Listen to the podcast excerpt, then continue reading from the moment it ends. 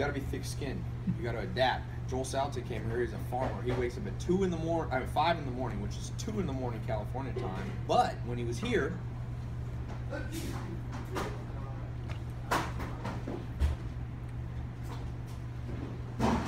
but here in, in Hollywood, he we were out till two in the morning, and he just stayed up. He was adaptable. He was tough. Be tough. Be tough. Never be weak-willed. You you can be. It's just you'll get blown by people. Other people will be tougher than you, and they'll just get what you freak out over. Those are the four things. I'm glad I added that fourth thing. So what are the four things for the camera? Number one, do not be uh, spacey. You have to have the ability to be able to focus. Some people cannot sit and read a book for five minutes without going, "Oh, Tai, how do I focus?" You just focus. What do you mean? I don't. There's no solution. You just train yourself to be able to sit for five minutes. The second thing is don't be stubborn. If there a better way is shown to you, just instantly start doing it the better way. The third thing is don't be proud. So if you stated one thing and then you're gonna have to go back on your on your initial statement, some people won't do it because they'll be like, I look bad. Don't worry about looking bad. If you make a mistake, just be like, oops. The simplest word for a proud person is oops, my bad. Just move on. And then the fourth thing is people are too too sensitive to everything. Like you can you can cut somebody off in traffic. There's a lot of people in the world it'll ruin their whole day. Like there's people get mad for an hour, two hours, sad. Somebody writes on their Facebook wall, "Oh, you're ugly. Oh, you look fat." There's people that will take it to heart and literally just oh, you see their self-esteem. People say stuff to me. I'm like, who cares? That's thick skin. If you put shrimp in front of Andrew, he turns into a freak, you know, Beverly Hills rich kid with a butler bringing him custom-made peanut butter sandwiches whenever he's hungry. Well, you're not from the hood. I was around dudes from the hood. They were hungry. I told you, my best friend, man, this dude, he didn't have food Saturday and Sunday because his mom couldn't afford it. He ate school meals.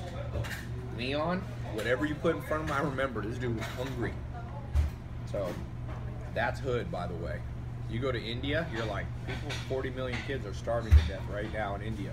You put shrimp in front of them, they're gonna eat shrimp.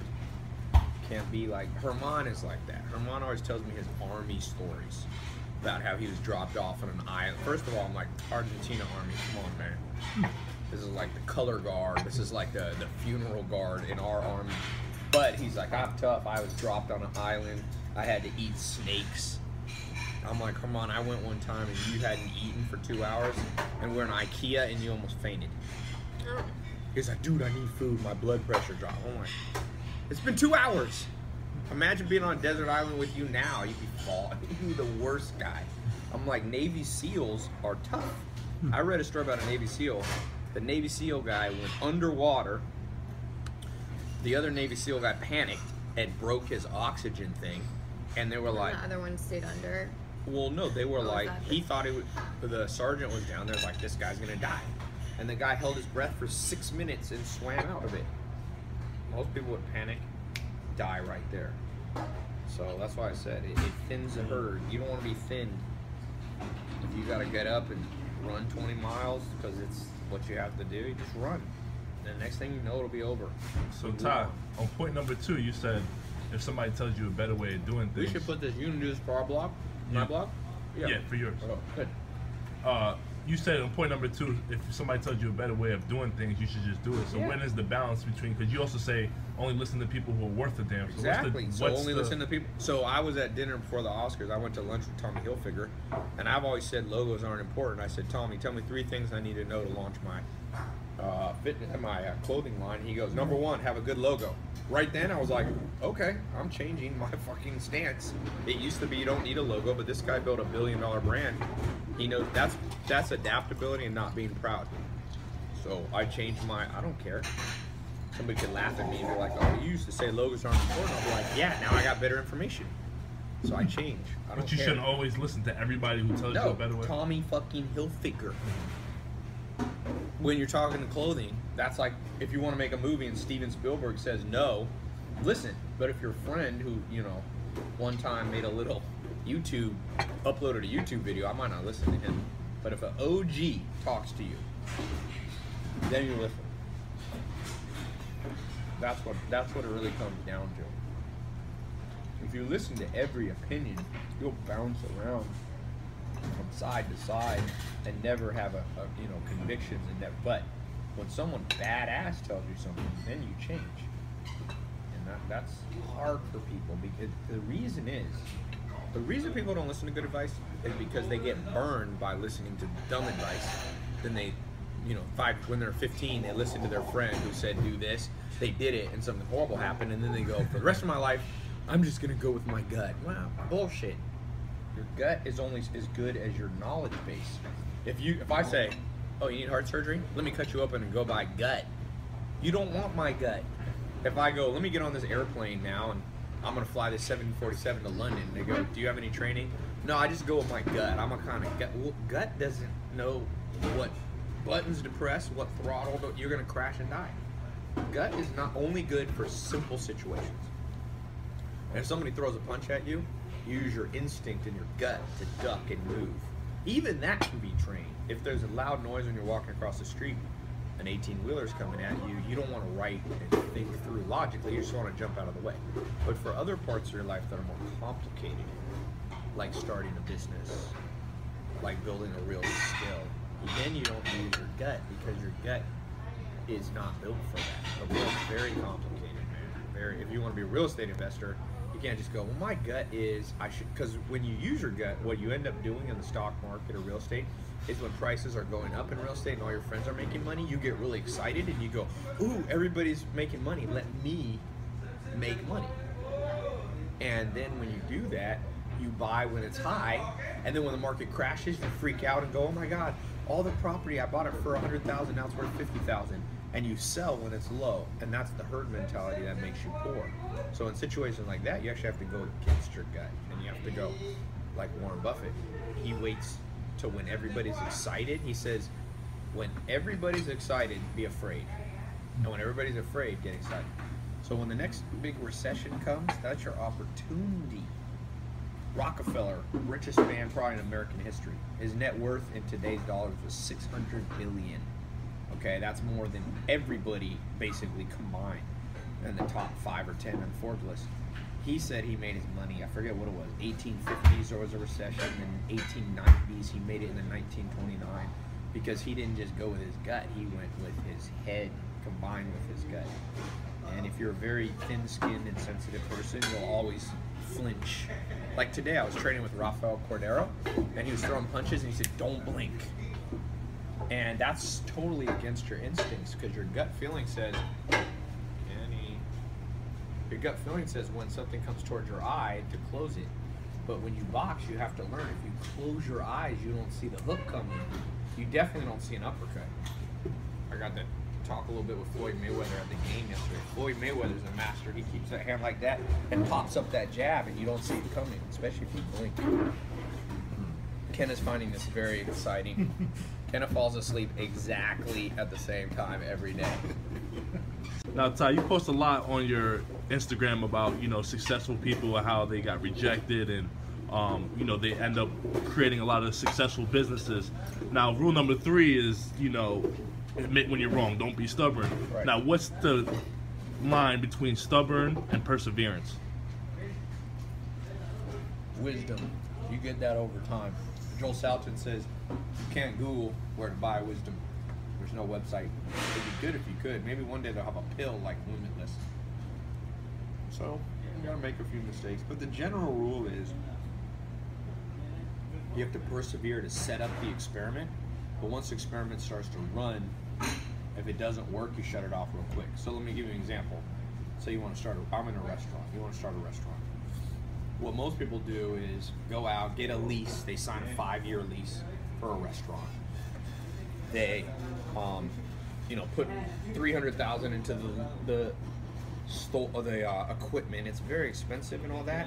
And then when it's not working, when they open the doors and not many people buy, they just stay with it for years and years. What you want to do is, uh, thank you. What you want to do is find a way to use your brain, put in the hard work to set up an experiment that's not very costly. For example, invite make three of your best dishes and invite a hundred people from your church to come over and put the three dishes out like all you can eat and then see which of those three dishes are eaten first and which are left alone. Now you're testing on a small experiment. Now if all three of those plates nobody eats it, then you just don't make a restaurant. But you have to put in the work to invite the hundred people there. That takes labor. You have to put in the work to cook the three different dishes and think of that. So that you put your work into setting up the experiment. Then once it rolls, you adapt very quickly. You just turn it off. You go up. All this food I make, nobody ate it. Everybody hated it, and then went and bought you know Domino's because they didn't like my food at my barbecue. And then you go, well, maybe I'm not meant to be in the restaurant business, or maybe I need to just roll out some more dishes. So that's the difference. People are stubborn at the wrong time. There's evidence that it's working, but some outside force comes and messes it up. So you become, you start a business. You know, you're a real estate investor and you invest in a few pieces of property. You flip them, you make some money, and then all of a sudden the recession comes and it's hard to get bank loans because the banks all of a sudden are afraid to loan money. Well, at that point, you may want to be stubborn and stick with it through the hard times and figure out ways to get loans from people who aren't banks. They call it hard money loans. In fact, at the Clipper game, I, Laker game I sat on, uh, me and T.O. went to, I was sitting next to a guy that's one of the biggest alternative lenders. So if your bank won't give you money for real estate, he will give you money. And um, so you have to persevere because the first experiment showed it was working. So once you have evidence that this thing might work, then you got to stick to it. But where people mess up is they stick to something that's not working. A lot of people marry a girl or a guy that they fought the whole time they were dating. That's just being stubborn. You're fighting a whole bunch of time when you're dating, it's going to get worse when you get married. We do the prank of the day on Kenneth. Oh, damn it, she woke up. and, uh, We got like three and a half hours of sleep. and, uh, I want to give you a hug. What? No, wait, what are you doing? What is that? Ice cube? I put ice cube in your ear. My stepdad, if you wouldn't wake up, he used to take a pot of water and pour it on you. Man, nobody sleeps through that. He was the king. Benny.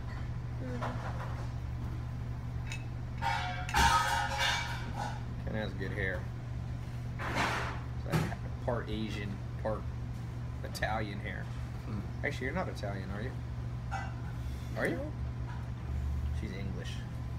She's English. So the time when you when you uh, launch something and you try something Yeah. and you know Now you got to pan this way. and you notice it's not working, or, Right. or or it's not. I'm gonna say that it's not working, but maybe you got a couple couple obstacles. Yeah. What would you first suggest doing? So you gotta do to it- the beginning to to, to kind of you know sort of Like like you- start all over? Yeah, and, and just kind of tweaking the play a little bit. So instead So of like, let's say that's an example of the real estate. You buy a piece of real estate, first one, the bank gives you a loan, you put a little money down, you buy the real estate, you fix it up, you sell it, and you make fifty grand. Okay. Then the next one you go to do, after you buy it, you find out there's some zoning issues. You're not allowed to, you know, do what you thought you could do. That's where you, you probably don't want to start over at the beginning. You know what works for you, real estate in that case. So that's where you have to persevere, yeah. And what you would do is set up a micro experiment around the one obstacle. So let's say there the obstacle is the bank won't give you money. Uh, zoning is the issue. So then you have to experiment. How do you change the zoning? You have to learn that. That's a new skill. And guys like Gary Keller, he, I talked to him on the phone. I interviewed him recently, and he started the number one real, residential real estate company in the world. He said he learned to ch- go to the zoning board and how to talk to them and get them to change it. But whatever you're in, the micro, you always have obstacles, man. It's like war. Battles roll in front of you all the time. If you want to conquer something big, change your life, it's like a war. And so, all these great guys, whether it's General MacArthur in World War II, you know what he said? I will be back. Yep. He failed. He had to evacuate the Philippines. The Japanese invaded. He left. He rolled back later. Yeah. And he won. In the end, my uncle actually was in the army in World War II and, and went with MacArthur. He told me a crazy story. MacArthur and them rolled into this Indonesian, or somewhere in Indonesia, a prison camp where the Japanese had basically tortured American troops and not fed them, and all the American troops were super skinny guys. And um, his general, it wasn't MacArthur, it was a general, said, uh, you know what? Tomorrow we hang the Japanese generals. And so the next day, we hung them all. They didn't have much court back then. World War II, they had a little bit of that vigilante justice. Alright. But you torture people long enough, you might get hung. That has nothing to do with the story, but it did remind me of my uncle. He died. He died at 99, man. He was still a co card player. Smart guy. Anyway, the answer is you will have little battles, and you will always lose some little battles. Just period. Don't lose the war. Keep your eye on the big picture. If you're an entrepreneur, why are you an entrepreneur? Is it because you love starting businesses, or because you want to feed your family, or because you want an extra source of income, or is it because you know you want to be able to travel and not have to work at a nine to five? Like, what's your reason for being there? And that's that's the war. And as long as you win that war, like me, I'm an, I'm an entrepreneur because lifestyle, and because I'm also creative, and I like to be able to be here. Ken, are you gonna make? I'm gonna have to carry you to the car. I'm so tired. Kenna finds these very interesting. So, am I the most interesting person you've ever met, Kenna? Just by the evidence of you instantly falling asleep when I talk. That's why Kenna hangs out with me. My voice puts her to sleep right away. Uh oh, it's a Tai talk. and when Kenna falls asleep, it's actually ridiculous. That's why I wanted to test the ice cube in your ear. I'm like, it might not wake her up. She might actually still stay asleep. I saw the best prank to wake somebody up. These college kids took a guy's shoes off that had passed out, like alcoholic knockout. They put matches between each of his toes and set and lit them all. That dude was laying like this, had ten matches between his toes. That woke him up, boy. Because when you jump up, the matches stay in there, He's running around. Anyway, all right, that's my late night Chinese sushi. We're gonna call it interviews with Andrew. Andrew, look, Andrew's face was like, hell yeah. Andrew got Andrew. Why do you look so intense when I said that? He loved that idea. Andrew turned. This was my impression of Andrew. Interviews with Andrew. Why do you get so pumped? He was talking about this Akon. I was bringing up Michael Jackson, great musicians, Elvis Presley, Brit, uh, not Britney Spears, um, Mariah Carey. We were talking about who else? R. Kelly, great voices, Lady Gaga, and he started bringing up. What did you bring up? Fetty Wap. He brought up every uh, T Pain. Come on, man, you can't. But that's like I'm talking about Lambos and Ferraris, and he's talking about Ford Tauruses. Prius.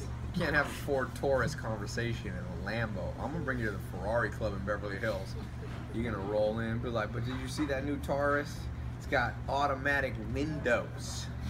I think we're like, Tai, who are you bringing to our Ferrari? We're talking about Ferraris. We're talking about Lambos. Michael Jackson is an Aventador. He's a Lamborghini. Do not bring up Fetty Wap. Thank you. Drake is who he really likes. He thinks Drake is a, is a is a Lamborghini. Maybe. You know how you know who's an icon on the legend? They have to pass the test of time. 40 years later, people have to still be excited. Maybe Drake will. Maybe Justin Bieber will. Oof. The, the test of time, there's so many great musicians that nobody listens to anymore. Great ones. If you have been born in the 60s, people just take like, uh, what's that guy that Elvis loved? Such a great singer. It was one of Elvis's mentors. Now nobody even knows his name. It's hard to pass the test of time. A few people do. That's the highest level in life. Legend. Icon. Jay Z. He'll be a legend. He's already legend status. Drake's not there yet. Maybe he will be.